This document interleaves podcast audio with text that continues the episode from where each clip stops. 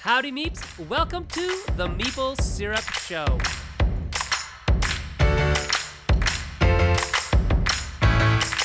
Come on, hey! Hey, welcome everyone. It is Wednesday and it is Meeple Syrup time. And for those of you who, yeah, it's like peanut, what is that? Peanut butter Peanut jelly butter time? jelly time. Right, right. It's maple syrup time. So, uh, for those of you who aren't at Origins, welcome. Uh, we we want to talk to you here while we're here.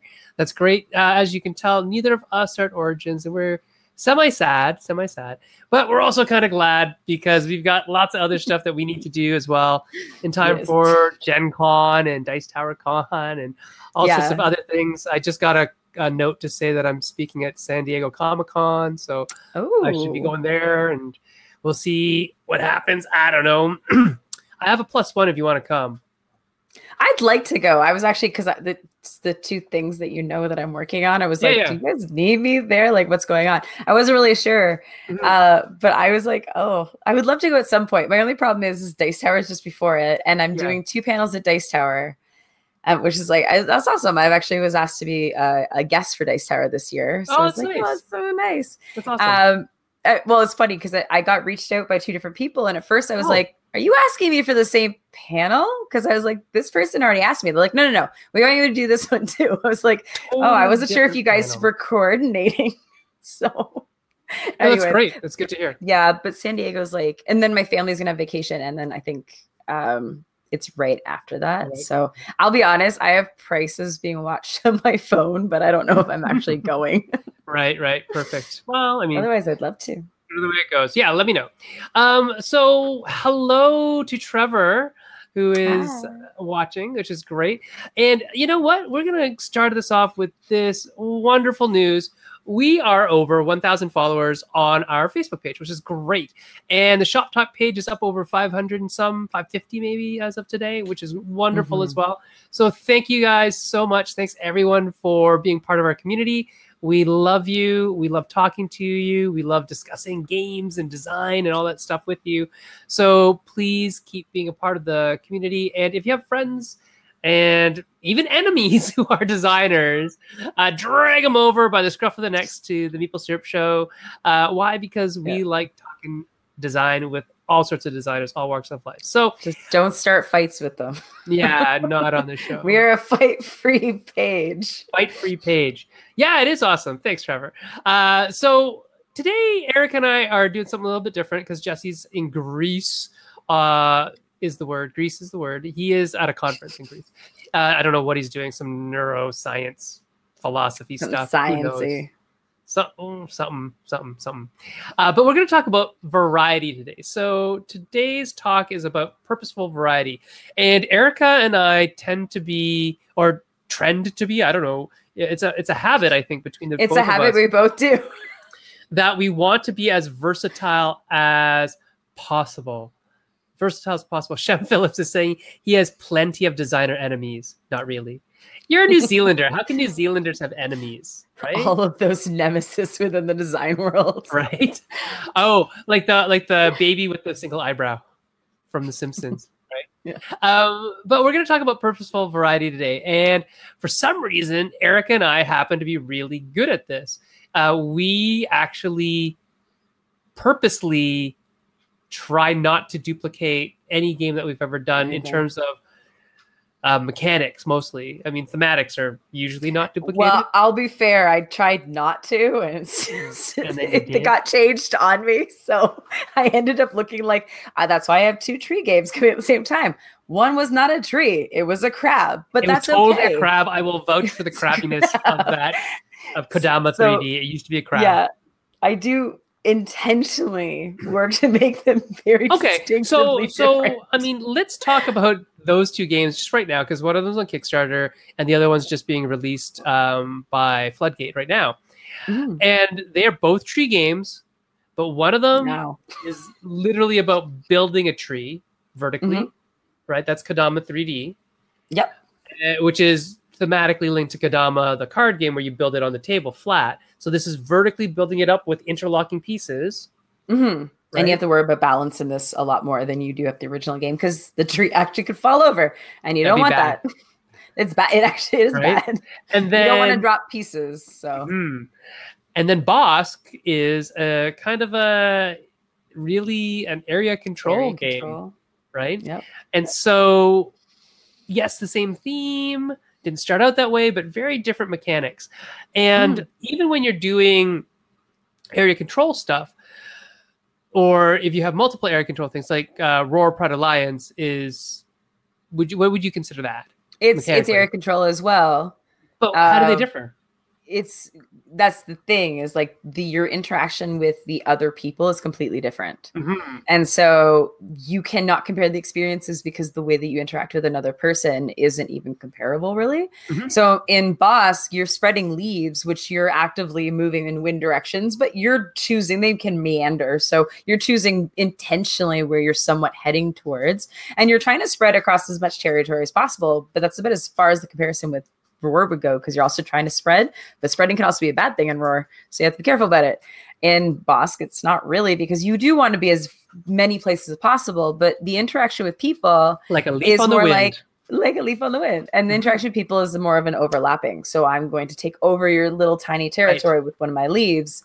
Uh, it doesn't push you out the same way. You still have, you know, at least potentially a stake around you. But I'm going to cover up this one. I'm taking this one space.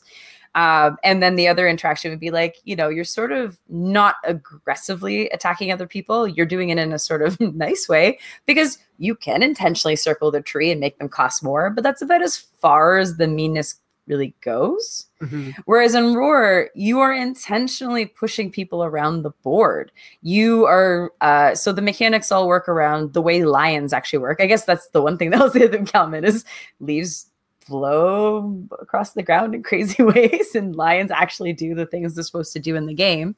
So they can they can roar and actually attract females to them. So they're stealing your ladies.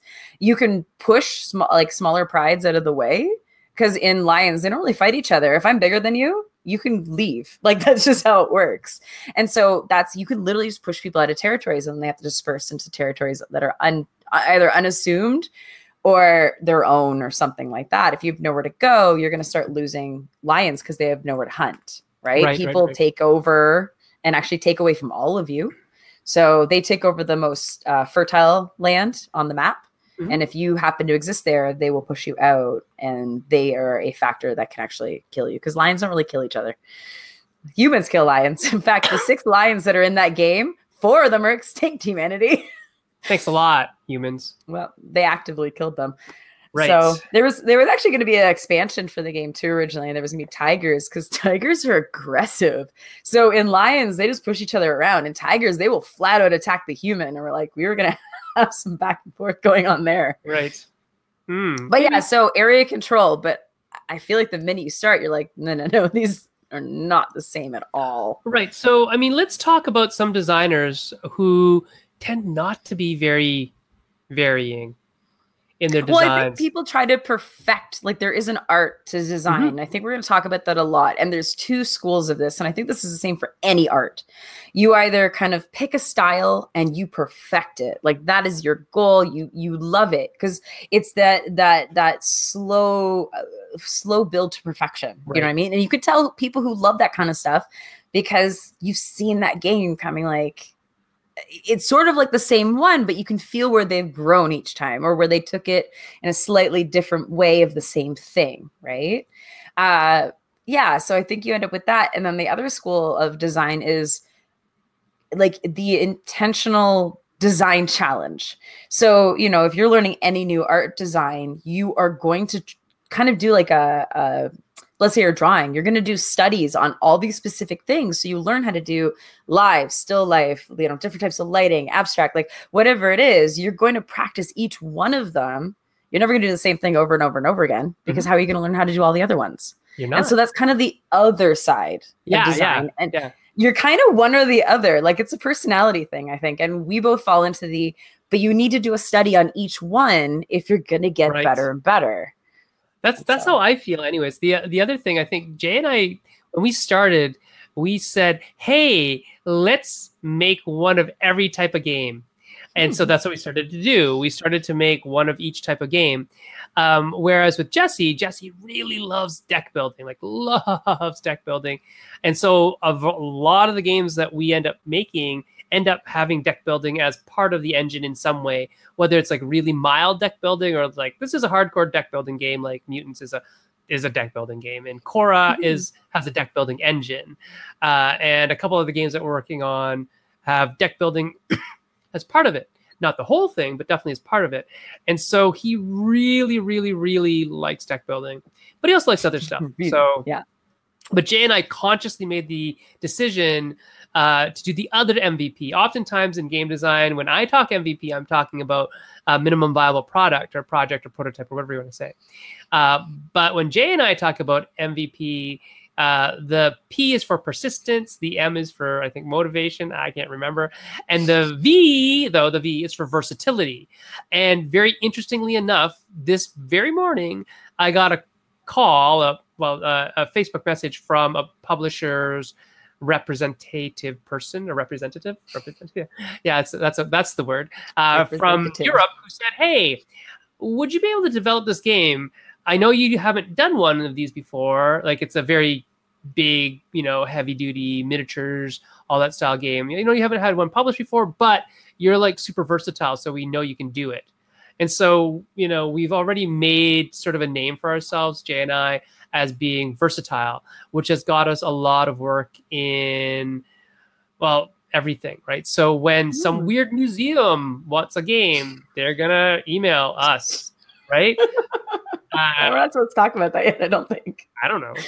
What weird I thought we were. I don't know. What weird I don't know what you're talking about. talking about a hypothetical strange museum um, Okay. or you know if a company says here's a comic book we'd like a game for it oh jay and Mm. sen make all sorts of games they could do this so it's it's interesting because we've actually got this this weird little following of people who follow jay and sen games because we make different games every time but they know they're at a level of quality that they enjoy um, which is very different than uh, some of the people who are like all i do is this style game. So uh, let's throw Matt Leacock under the bus because he's my friend, so we can do that.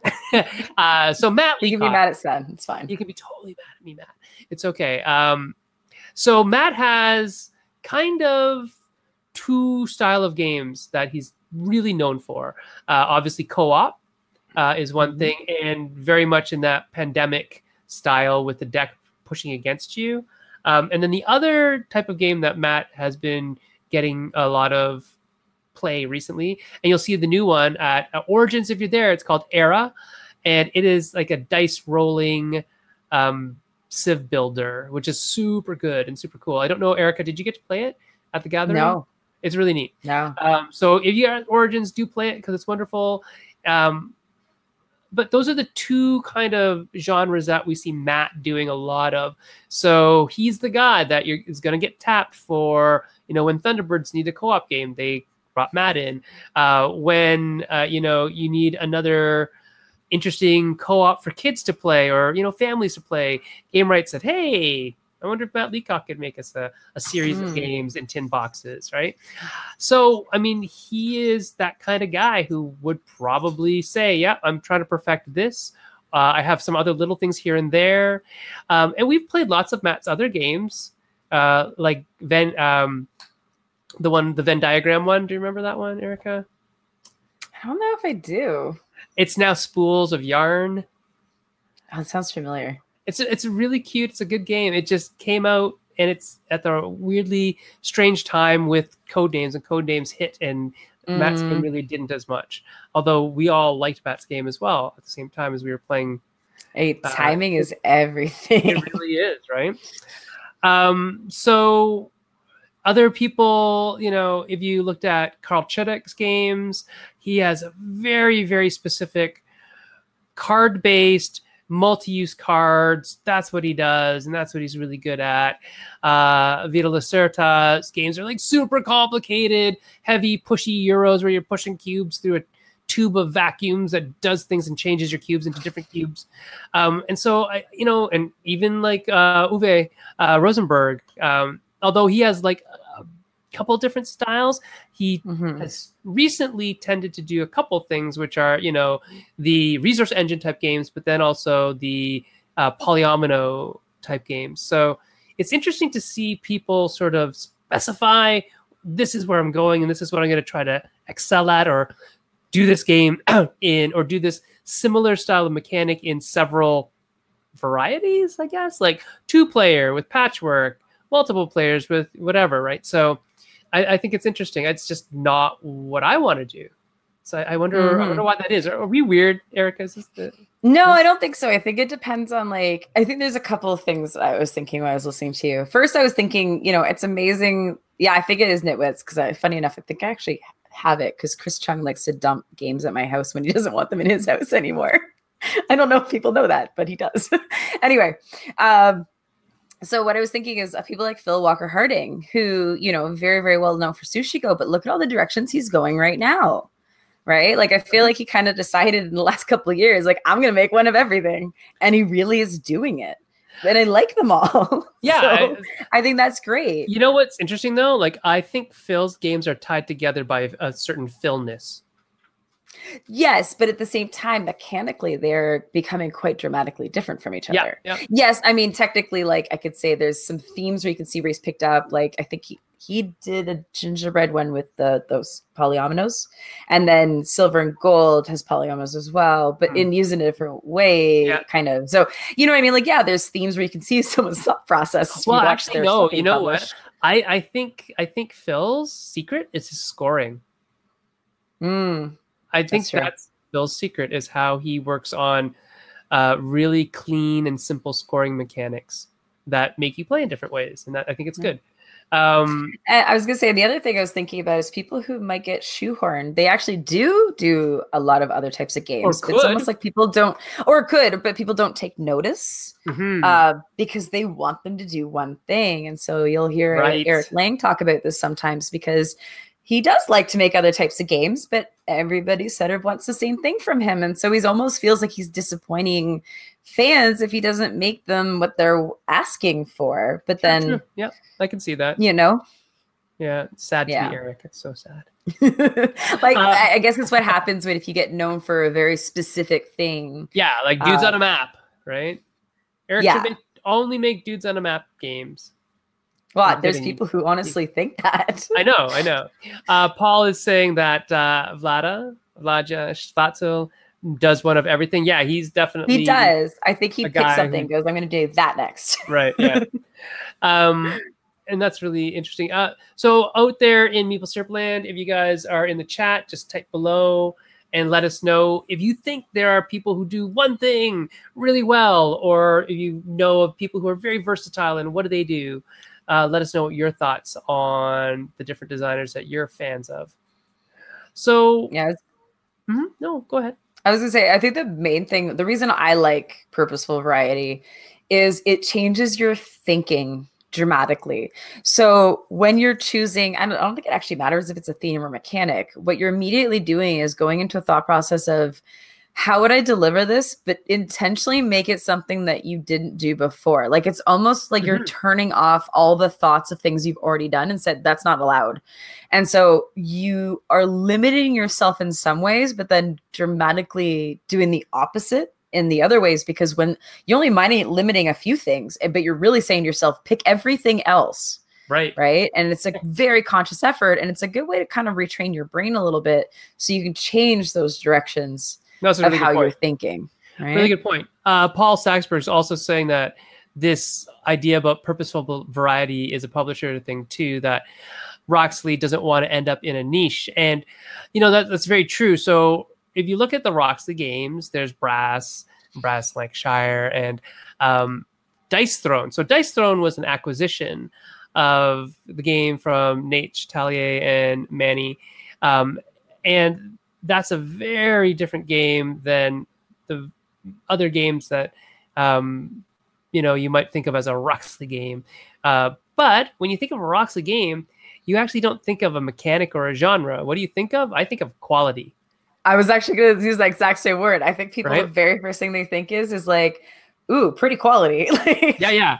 So Santorini, great quality. Uh, Dice Throne now, great quality, and it was before. Too, don't get me wrong. Brass is amazing quality.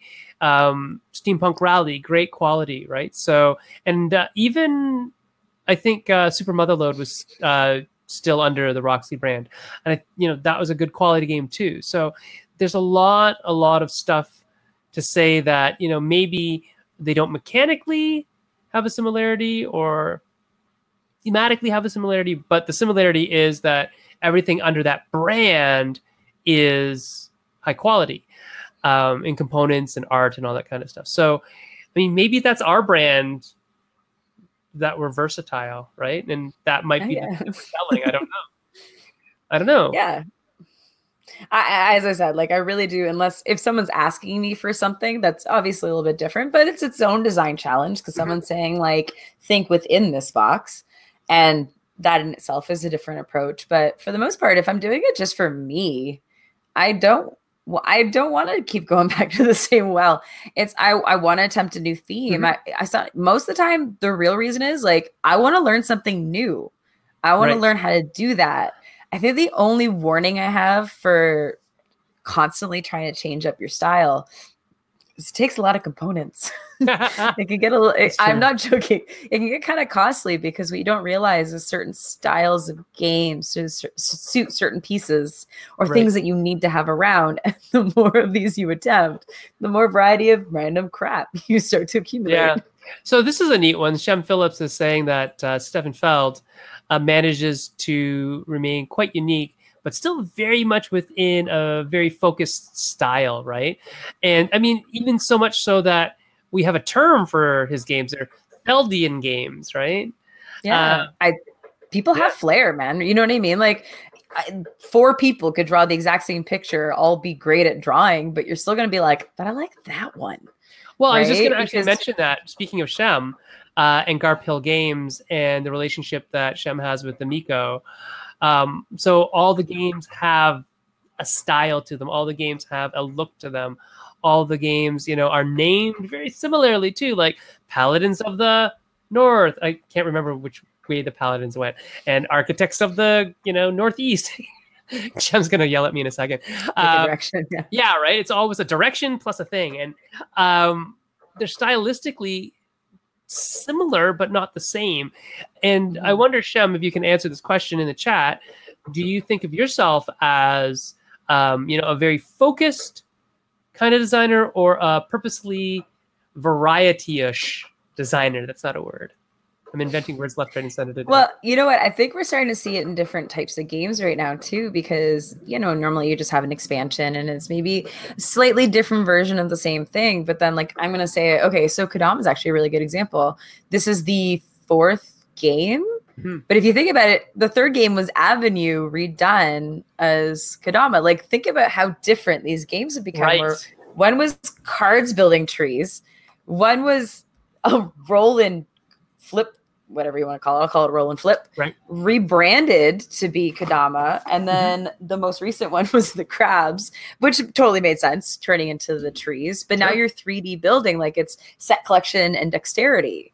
right So but all this- confined this is within all- that an art style one- right yeah. So did Kwanchai do the art for that as well? Yeah. Good. Okay. Cool. So that's really Yeah. neat that, that you know a lot of people are relating uh, game name plus artist with a style, and that's cool. And that's exactly what Shem was just saying. He said, um, you know, he's trying to make Garphill games more niche focused, uh, slash, niche slash focused, but he still wants to design other games. And so, uh, like one of the ones that he just had coming out. Uh, uh, I can't pronounce it, Noctiluca through Z-Man. Um, I look at it, I want to say something else. I want to say Nautilus, but It does um, look like Nautilus, but I you cut know. some of the wrong letters. I know. um, oh, Paul Saxberg said uh, Friedemann, Friedemann Friese games with the green covers and the F titles. Um, that's that's a brand, right? So are we talking about a brand? That, Well, he kind of is. Like he Oh, he literally totally sports is. green. Like he, if you've never seen this man, he is like green from head to toe. But Yeah. it's kind of adorable when you see because he, I, I don't, I find he kind of walks around like not tough, but like sort of like almost I don't know, maybe a little standoffish, and then you see him places where he's like chatting to his kids or something like Yeah. that. You're like such a weird juxtaposition of personality. Yeah. Interesting. Interesting. Yeah. So Shem is making a really good point here that as a designer, he likes to try different styles. But now that he's built a brand as a publisher, he wants those particular games to be in that style.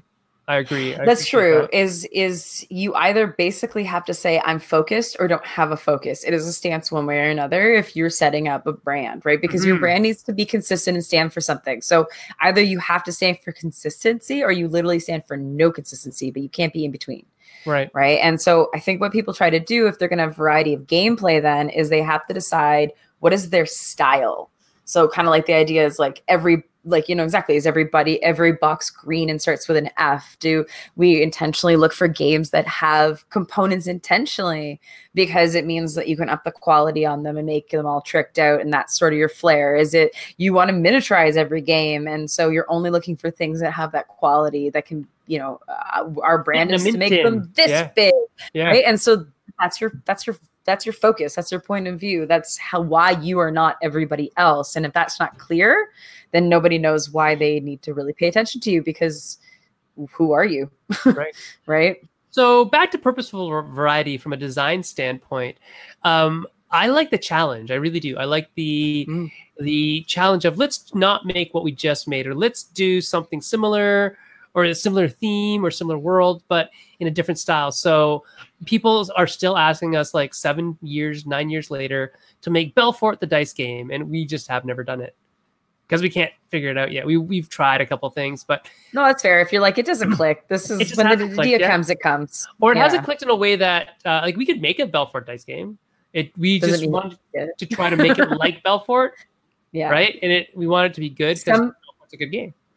Well, I was gonna say some things translate easily and Mhm. some things don't. And so unless you see, I that's the other thing is like purposely uh, designing games, lots of different types of games start to get to you to appreciate them, and you actually start becoming more open to playing that genre. Not to say you're ever closed off, but like all of a sudden, Oh yeah, when you have an appreciation for them, you start to seek them out more. And so, funny enough, they can start to sol- solving design problems for you because you're like, oh, that's what people do in this sort of game. right. Okay Yeah, yeah, yeah. Right? And you're Yeah. like, okay, how would I do that thing in this type of game? Right.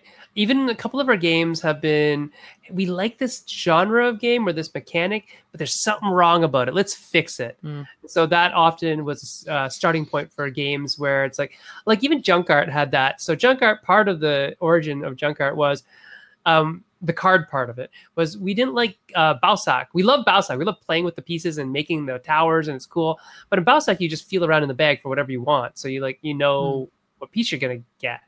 That's not fun. For the most part, yeah. Yeah, uh, I mean, there's auction versions and things like that. But yeah. uh, for the one where you're just reaching in the bag, it's like that's kind of silly. So that's when we decided let's give every piece a card. And when that happened, the world sort of opened up to us, and it's like, oh, You're like you're we could- forced to do yeah, something. we could the use these challenge cards to do like lots of things now, like play poker, or, or you know, the cards now have something you can physically use these cards for, or we could have the cards be, you know, I split, you choose. You know, we could do a lot of stuff with cards in instead of just the big physical pieces. So that was the crux of that was the idea. Let's let's do something different. Let's fix a game and be versatile in that way. So yeah, uh, I, I think there's a lot of a lot of of good things in being versatile. Um, but because I like maybe think so. yeah, right. Maybe it's because I don't know what the other side of the fence is like. Um, it would not suit my personality. I can't do the same thing again and again and again. I know some people that's their comfort zone. That is the opposite to me. That's like a nightmare. And it's probably why I enjoy teaching is yes, I know the content is somewhat the same, but I can Right. decide how the hell I want to present that every single Delivery, time I do it. I can be like, I'm going to make it a fool of myself and make the kids laugh this time. I'm going to turn it into this activity mm-hmm. this time. I'm going to make them build it themselves this time. Like I I need that.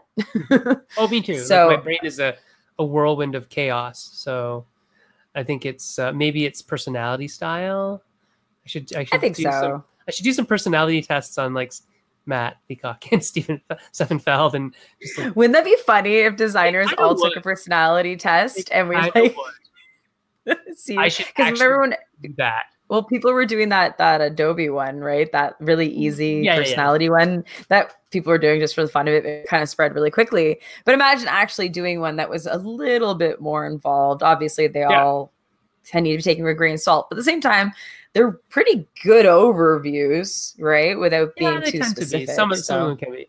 Like I would probably just do like a you know your basic uh, Big Five personality test, um, and see you know what designers came out as what, and that'd be that would interest me greatly. I, That would be fun. hilarious. Yeah. So yeah, yeah, yeah. Um, so because Jessey's not here, we asked him to do something a little special, a little different for the show. No, he's not going to teleport here from from Greece, but he did write some questions. So Yeah. uh, let's let's see. What did Jessey ask us? So we have uh, some questions from Jessey. Mhm. Do you have them or do you want me to read them? No, you read them because I don't have them at all. okay.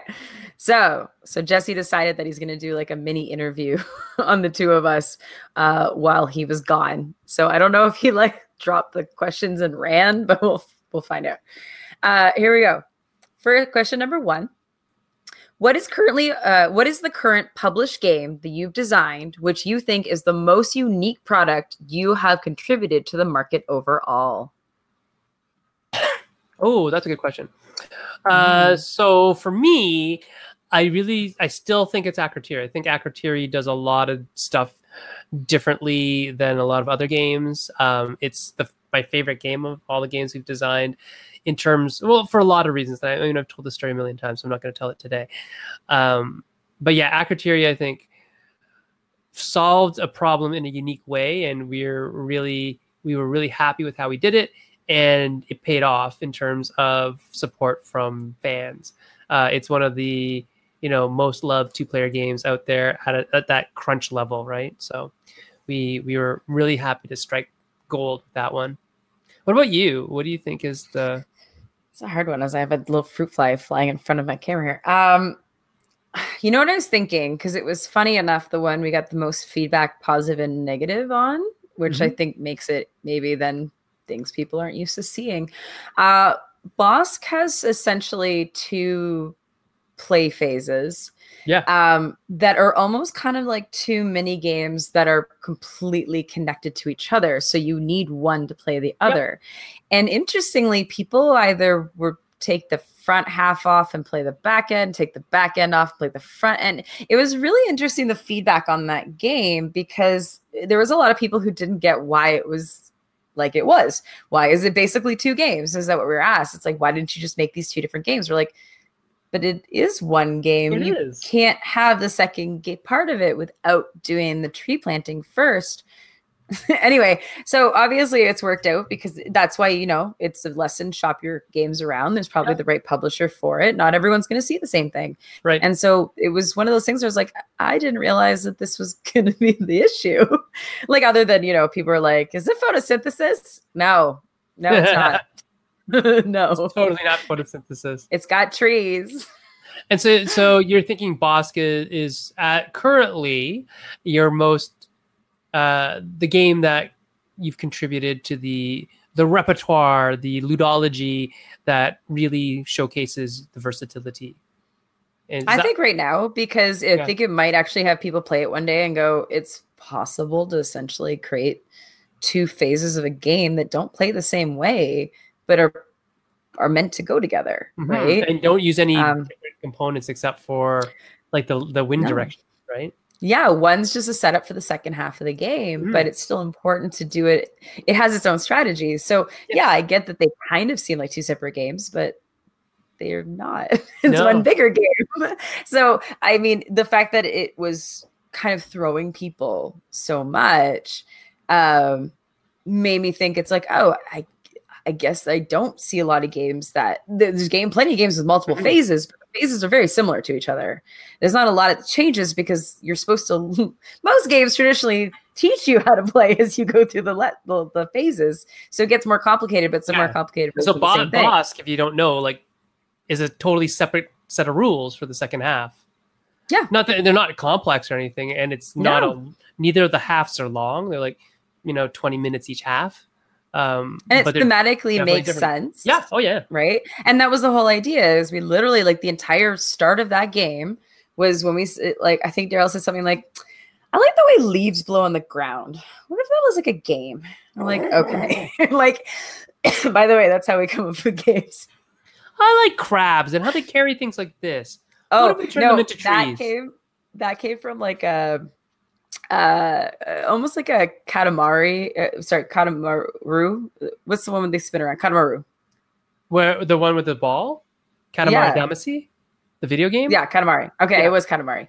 Uh, I was thinking this idea. The original idea for that one came from this idea of, of this blob thing that was rolling around, but it was just purposely sticking bits onto itself. It was like collecting like parts or like mm-hmm. pieces, and it was intentional set collecting. It's like you wanted to get like a bicycle stuck to you and like a, a fire hydrant. It was a little sillier, but then it was kind of like, okay, what if this was more intentional? And so then the, the design from that one changed to be what what things actually do put pick things up and stick them on themselves. And we're like, okay, well, decorator crabs actually do that. That's how they build their things. And so that's what it became this crazy dexterity game of, you know, picking up coral pieces is what it really was Right. originally, not true. It was coral, it was set collection. You were trying to get types of coral, colors of coral, and you were making these branches and you're only allowed three branches. So like all that's the same rules that end up in Kodama. But that was the whole idea is that it's what about a game where something gets stuck to things? Right. Okay. Cool. Yeah, and so I mean, a lot of this stuff sounds like it's versatility just by just divergent thinking, right? Like Hmm. just thinking very out there and outside the box, which is cool. What's Doesn't always question? land, but when Yeah. it does, you know, Yeah. maybe it'll be something interesting or like people won't hate it. um, next one is which of your currently published designs was the most challenging to see through to the finish? I'll be honest, mine's still going. yeah, mine too. Um, so Erica probably can't talk about hers yet, but I can talk about mine. So mine is I can't Rush. say specifics. Yeah, you tell Yeah. the King Rush. I can tell like a vague idea of why it's complicated, not what it is. the reason why, and it's like this for everything, by the way, uh, for me, is that whole thing that we're talking about today, the purposeful variety, is that when I'm driving and just churning out content that is the same, except just, you know, plus one, minus one, plus three, minus three, but it's a different type of monster or whatever. I don't like that. For me, that's a grind.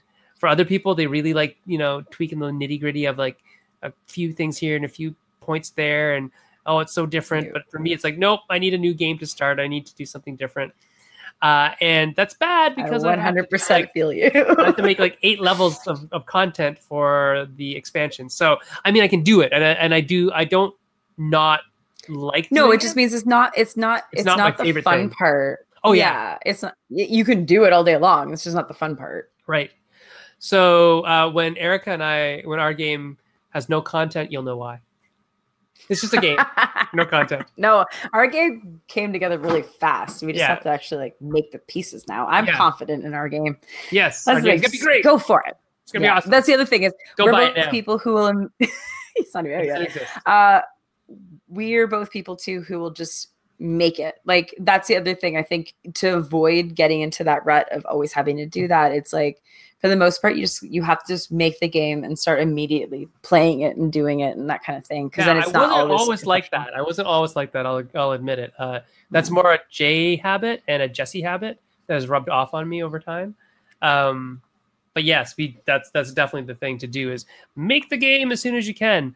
Uh, but yeah, so crunching numbers to and to make content for my own games I dislike. Yeah. The funny side note of that is that I actually enjoy doing that for other people's games. i was gonna i was gonna say or you like doing an rpg technically right or we're not even an rpg but for like any development work that i do i actually enjoy because i don't know the system yet so for me When I'm gonna have that developing- setback yeah well that's part of it but i also get to get to dissect their system and figure out how Mm-hmm. it works whereas when it's my own game i already know how it works this content should just appear out of my head but it doesn't it takes work It's annoying. Yeah.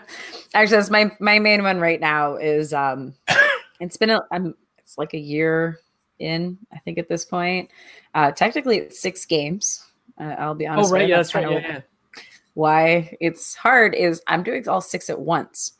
Yes, they're all based on the same system, but they all have very different things happening in all of them. So, I mean, I'm I'm very happy with the system. I think it's a lot of fun. I hope people really really enjoy it. But then I had to almost take a classic video game approach where every level is like you're going to a successively very different boss, right? And so because it is a combat based game. But with this one, there's a lot of uniqueness to it, including how the board is even created. Um, I can't get into why, but it's kind of my own fault. And uh, what that means is that I'm involved in every step of the process. Um, like there's even like I was sent pictures today because there was some issue with the prototype of the board that they're making because they have to figure out how to manufacture it. And I was already kind of like, you know, oh, the reason it's not working is because, you know, to do this, you need something that I learned how to do and it'll go this anyway. It's a long story short, but it's kind of like you got to do this, this, and this to fix it. Or like, they'll keep coming back for like we need we needed to get new cards on this one or you know i'm working with the person who owns the content. So then also if they turn around and say um i don't like this anymore. I want this renamed. I want the, why haven't you put this picture on stuff? And they're not being demanding. I won't say that in any way but it means you have to turn around and be like oh okay i have to change that Right. while i'm still thinking about the other five games. And so i could say this is why development's really really important is I could, I absolutely ground at that first game like crazy, but then to keep the pace going, I need someone who's really going to help me like go through the next the next ones to like as they keep going up, even though it's like I've figured out like all the characters and all their approaches and stuff like that. I need someone to do like the run throughs because to do six games by yourself and do all the testing, it's kind of impossible. yeah. So in that case, um, variety. Some of the variety isn't. I mean, it's not as variety. I love it for the game, but it's killing me. Yeah. Interesting. So sometimes variety is also the mind killer because it's spice. Well, get it? Get it? You've given your you've given because the spice must flow. Um, yes. Yeah, I, I think the fear is the mind all good. well, so yeah, it's just the thing is when you have to like be in a project that long and think about every single detail, um, it's a lot. Like because I do work on other things on the side, and that's part of it too. Is that, and I think this is connected to something that Jessey wrote. I saw down further. Is that's a lot of things in the air. And so I feel really bad sometimes when that someone asks a question if I haven't thought about that particular game. Like let's say we've been talking about game one, two, and six for the last like few weeks, and someone brings up a question on like three. I'm almost like, I don't know. You tell me. Uh, I have to go back and read that again to make sure because I don't want to answer this wrong. Like I can't just answer you because I got to confirm what the last thing we decided was. Yep. You know, that, that, and- by the way, is a is a hassle with co-designing too, because sometimes Mm. I don't know what my co-designer wrote last, because I haven't tested it. Yeah, I don't know. Fair. It's That's fun. fair. I agree with them So- and I'll support them in their assertion, but I can't say it's true. So Mm. yeah, this is what we're trying next. Okay. Um, so uh, what's the next question on Jessey's hit list? Next one. What makes two designs different? And funny enough, that's sort of what you posed to me with the two area control games. Hmm. So So, what makes two designs different? Uh, I think the experience. Like I'm gonna Oh, go absolutely. with experience, right? So the mechanics and the theme and all that kind of stuff, they might be different, but they also might be exactly the same. But it's the experience that you get out of the the confluence of all these bits that you stick in the box um, that really make the game stand out or or fall flat. Uh, for example, um, if you're if you were playing Korra, the Legend of Korra Pro-Bending Arena that Jessey and I made, and originally it was a deck builder, and it's a deck builder now, but the way that we had made it at the beginning was slow and ponderous, which is not at all what the show is like. The show is fast paced and dynamic, and the bending is super fun and super cool. And so we had to make the game replicate that experience. and so again, I think experience is really what is going to distinguish games that are similar um, for uh, if you're talking just deck building in general. Um, you know why I dislike Dominion and why I like, say, Star Realms. Um, part of it is the experience. Part of it is Mhm. the hand clogginess uh, that you have to have hand clogging things to win in Dominion. That's weird. I don't I don't like that. I'd rather have useful things. Um, the other thing about Dominion is literally the experience of sorting things up and cleaning them up and putting them out there. No fun for me. I don't enjoy that. So I'd rather have a river of cards that you buy from as opposed to let's set up these five specific decks that may or may not intersect well or interact well. Mm. So they're the same mechanic. They could literally be the same theme. They aren't, but they could be because they're just themes. Um, but it's the gameplay, the experience of the gameplay that you know I've logged. I could I could probably tell you how many games of Star Realm I've logged on the app um, versus my you know maybe 15, 20 games of Dominion. I, I've played probably 300 times more games of Star Realm because it's just faster and I, I like that experience better. Um, so yeah, I, I think when you get down to it, what differentiates games that are similar is the experience. I, I would adds so much completely agree. yeah, so much Yeah. so that if a game doesn't do an experience better, why do I need it? You know what? So I was thinking about this the other day actually with Clank because I actually think Clank in space is a better experience. And I think a big part of it is because it forces you from one end of the board to the other.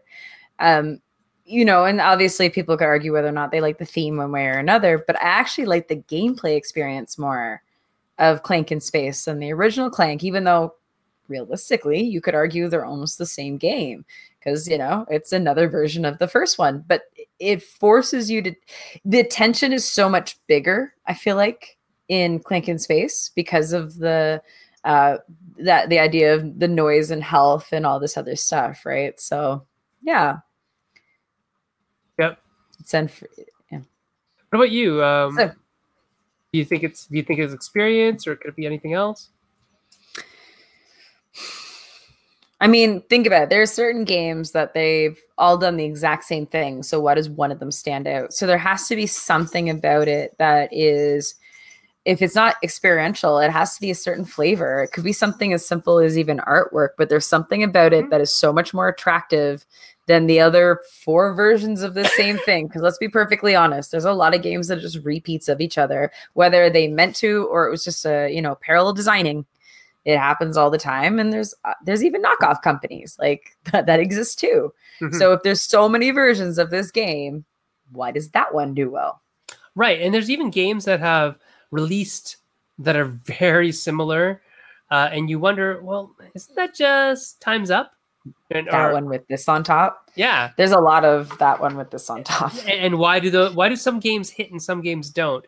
Is it the experience? Is it the zeitgeist? Is it the package? Is it the brand? Is it what is it? I don't know. I wish I did. I think it's oh no, I think it's all of those things. Mm-hmm. And unfortunately, it's never the same combination of those things. That's why there is a huge percent of luck that goes into what actually gets noticed, let alone picked up. Mm-hmm. Because it's finding the right publisher, then the publisher has to handle it properly, and the publisher has to actually market it properly, and that marketing has to land in some way and that is recognizable, right? Someone can spend a lot of money, someone can spend almost no money and get the exact same output because it hit the right time in the right place and had the right person talking about it. Um, your game comes out, it looks just right enough on the shelves that people start, you know, picking it up. Like there's so many factors that go into it that it there you have to say as much as you could do everything right, it could still go wrong. So it has to be an intangibility of let's just call it luck, right? Right. Because why is that one of the seven recognized? Well, unless it's just purely you dumped enough money behind it, luck. right. I'm just gonna say hi to Helena. She's Hi, how's your setup going? messaging us from Origins. Um, Helena Yes, Origin crews are all setting up right now. is one of our wonderful patrons, as is Paul Saxberg, as is Shem Phillips. So thank you very much to our patrons for supporting us. We're doing cool stuff. Like look at all the stuff we've got on the screen going around right now, which is great. We're working on it. We are totally. We've got stuff to announce in the future as well. So Yeah, we got big, big stuff. big dreams, big hopes. So what's in? Is there one more question from Jess? Two. Oh, They're right, different let's, Oh yeah, variety. Okay, next one is how do you actively pursue novelty in your designs? Do you set aside ideas that are too similar to things that you've done before, or do you try to start from a new place? So I think it's novelty and then intentionally, we sort of talked about that part, intentionally blocking off ideas you've done before. Yeah. So you don't do them. I definitely know that Jessey and I, when we design together, we intentionally diverge. Like, oh, we've already done that. Let's do something else. Now, that said, um, Jessey is kind of like, let's do deck building, but this way. And I see that Mm. as divergent to a point. so, Enough so if you're playing, I mean, that's the thing with mechanics is, I mean, not all mechanics, I'll be fair, but some mechanics have enough flexibility within them that the theme can be driven enough that that's really what makes it different. Mhm. And then there's other things where no matter what it's in, you're going to recognize it. And I guess it depends if you liked how they did it. yeah. So What about you? How do you purposely, do you purposely like sideboard things for later, put them in a parking lot? I think I do because I, I as I I mean it's twofold. Number one, because I really do want to try new things all the time. I like the challenge. I like the push. I like I, I like the exercise of it. It's I Mhm. like to actively not always be in a comfort zone, so I can learn new things. It's probably the teacher in both of us. Yeah. Um, right. Um, but yeah, I I guess it's it's yeah, I think yeah, it's definitely intentional. I won't say I won't ever do the same thing, but there's part of me that also feels like I'm I will still never do the same thing. Well, I'm new enough to the industry too that it's like I also don't want to really be known for anything, if that's absolutely fair. True. Uh, I just want to be like, sure, you want me to make that? Sure, I made this. Sure, this is over here. Just want to have you know, fun. I just want opportunities to make games. And so, besides the challenge of being diverse, it also means that I get to work with different types of people. Like it achieves a lot of things for me. So, it might open me up to new co designers. I've talked to tons of publishers by this point, and all of it was because I had a variety of genres of games. So, I mean, it's a really positive uh, reputation, but Daryl and I are kind of known that it's like, what's in the bag of stuff, right? Like it's like Yeah. we literally walk around with a suitcase that you're like, you're looking for this game, okay. You're looking for this game, okay, right? You yeah, so people and- know that you're gonna have something to offer them, no matter who they are. Yes, because we're not specific, and Yeah. it and again, we've talked about this on other shows. Obviously, we do research first to think about, you know, we have spreadsheets on who we're pitching what, and because it's appropriate for them, and Yep. stuff like that. Do your homework, right? Yes, do your Um, homework. Last question. Yes. So, oh, we can talk about novelty really Yeah. quickly because I like I like novelty. Mhm. I will fully admit to that. But I need the novel thing to be integral to the game. So I want it to be essential in some way. Um, but I like novelty. I mean, at its core, that's exactly what the Kodama 3D was. It was it was novelty of you stick things like when it was the crab, you're sticking you're set collecting off of something. Right. I could have just had cards. It's just the same thing, but that's not fun. No. I want to see it build. I want it to grow. I want it to be. I like novelty. I like. there, there I like a- presence. There is a big um, call for presence as of late, just because with all the games that are coming out, like we're talking thousands of games coming out a year in hobby. Um, Mhm. It's got to stand out in some way. And unfortunately, the Yeah. best mechanics in the world don't stand out at all if nobody's sitting and playing Looking at your game, game. right? Yeah, So I, that's why I have really high hopes for the one I can't mention yet. That's slowly yeah, killing me. look good love it too, right? because I'm so excited for what people think when they just see it. Like as, as much as I hope they love the gameplay, because you know I had to try to find a simple enough system for Yeah. people pick up a combat game that don't normally pick up a combat game. That's its own challenge, right? So hopefully I did it. We'll find out. But I'll tell you right now, I don't care necessarily what they think of gameplay. You're gonna be like, what is that thing? Yeah, right. That's so cool. Um, was that Jessey's last question? Was that about novelty? Uh, so last last one. oh, is with so many different designs on the, on the go do the wires get crossed and ideas for one game blend into another game so basically i think he's saying like how can you guarantee that you're not overlapping because if you're working more than one thing at a time are they Hmm. influencing each other I think you can't. I, I, you know, it's hard to escape that. Um, when I write music, oftentimes I'll write, you know, one melody and some of it will bleed into the other, right? And Mm. um, just even when I'm writing like an RPG right now with Banana, some of my ideas from that are bleeding over into some board game stuff that I'm doing. Like, oh, I could use it there, and it's just like, well, wait a minute, I want to keep that separate. I want to make sure that I'm not crossing the streams, so to speak, but also that I'm not, you know, that I'm not diluting it by by making it everywhere. that I want to keep it separate and special. Um, and so nowadays, I, I I look at deck building as merely a tool, one tool in Mhm. the box. And so if I have deck building plus a couple other things in there, I'm okay. Right? A pure deck builder. I don't think I'll ever build a pure deck builder again. So Yeah, I was gonna say deck builder is its own thing. Like there's a lot of mechanics you can pick out where you're like there's only so many things you can do with that because it, again, it's an obvious mechanic. Thing with deck building, it's more like a delivery system. So Yeah. think there couldn't be all these collectible card games, you know, it, it- on basically the same format, except for they all play so differently. So Yeah. that's really what it comes down to. Is I think of it's interesting. Some mechanics are more delivery systems. And Yeah, so we- there we- is so many things you can do with it them. uh, we like it because it delivers narrative. Hmm. Deck building feels like a story to us. Like I'm telling the Mhm. story of the deck. the deck just happens to be my character or whatever, right? So I gotta say, I think, I mean, games is parallel. Uh, designing things at the same time can sometimes assist each other. I don't think they hinder each other too much. Yeah, I, I've I think they can assist because, yeah, I find while you know while taking my mind off of one thing, I'll work on another thing and I'll solve the problem that was in game A while I'm working on game B, right? So there's all that kind of stuff. that's what I was gonna say. Yeah, you, you, or at least I do. I need separation from an idea for in order to come back to it with new uh, thoughts on it. If I thought about it too long, I'll stop thinking creatively. I'll stop thinking in a new line because it's too much yeah, you'll same. just kind I of brute that force reset. it. Oh, this has to be done and finished, and it's no longer Yeah. creative. It's a it's now a job. Yeah. It- Well, the, the thing is, is Ah. well, there's always going to be work elements. You can't Yes, help it. uh, but I think I couldn't manage that without actually doing more than one game at a time. If I Mhm. didn't have something to flip over to, I don't know if my process would be the same. Right, right, right. I get what you're saying.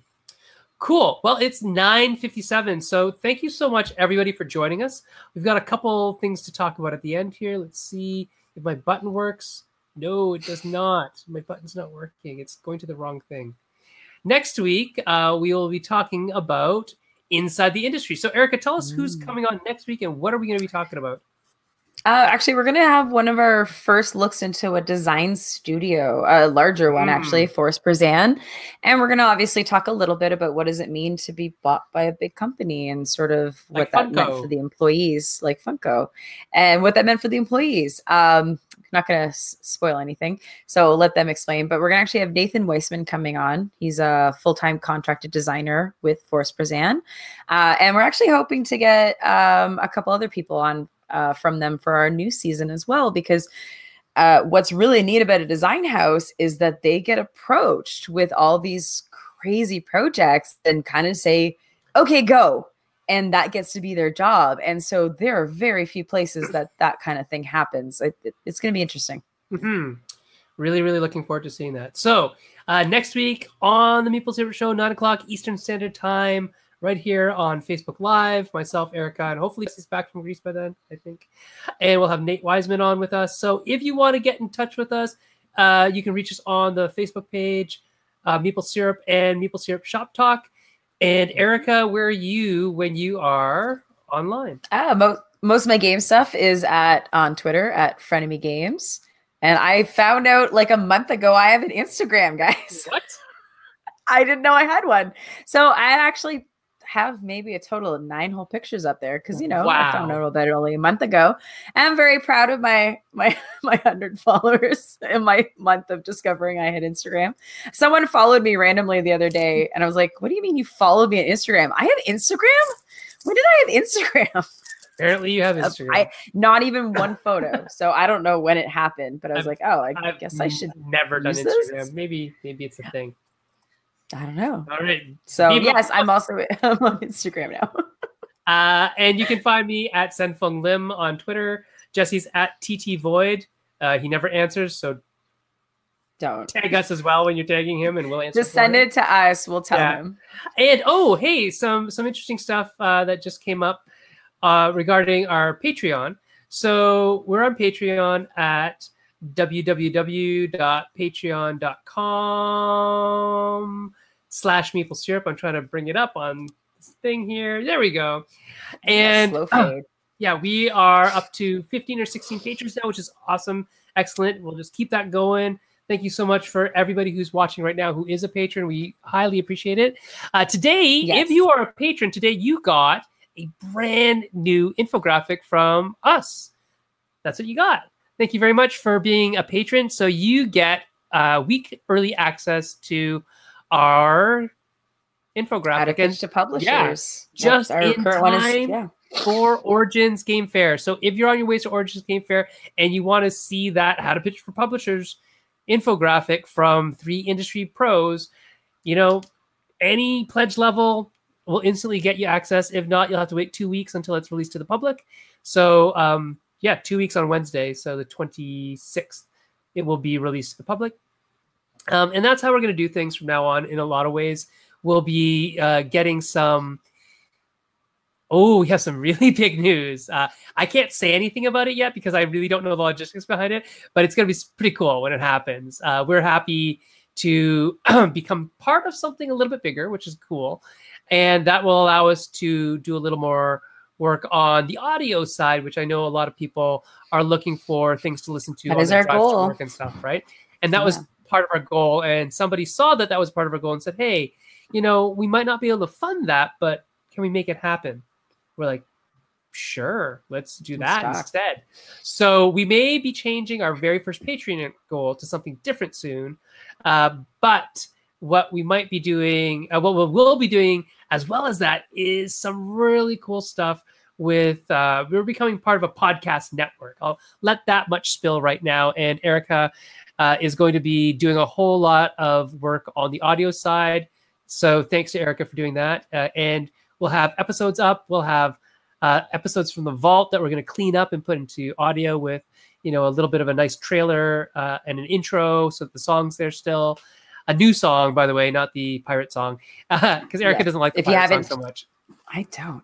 Uh, if you haven't checked out our YouTube channel, don't forget to go to there. So what I've started doing is cleaning up a lot of the videos and filling them in. There's still a few more to go for this season, but you're going to start noticing that the slightly like cleaned up version of these uh, videos will be popping up on YouTube and we're just about caught up on this season. So uh, that's because of all the lovely patrons. Uh, we've we we are trying to fulfill what we said we would, and we really are trying to upgrade everything. So yep. if you haven't checked it out, you know, pop over to the YouTube channel if you wouldn't mind giving us a subscribe or even some likes on some videos and see what you think of the new format. Right. And oh, by the way, if you're not a Patreon subscriber, do still go to the Patreon page, uh, www.patreon.com slash meeplesyrup, because we do other stuff there. Like we post other things there that don't go anywhere else.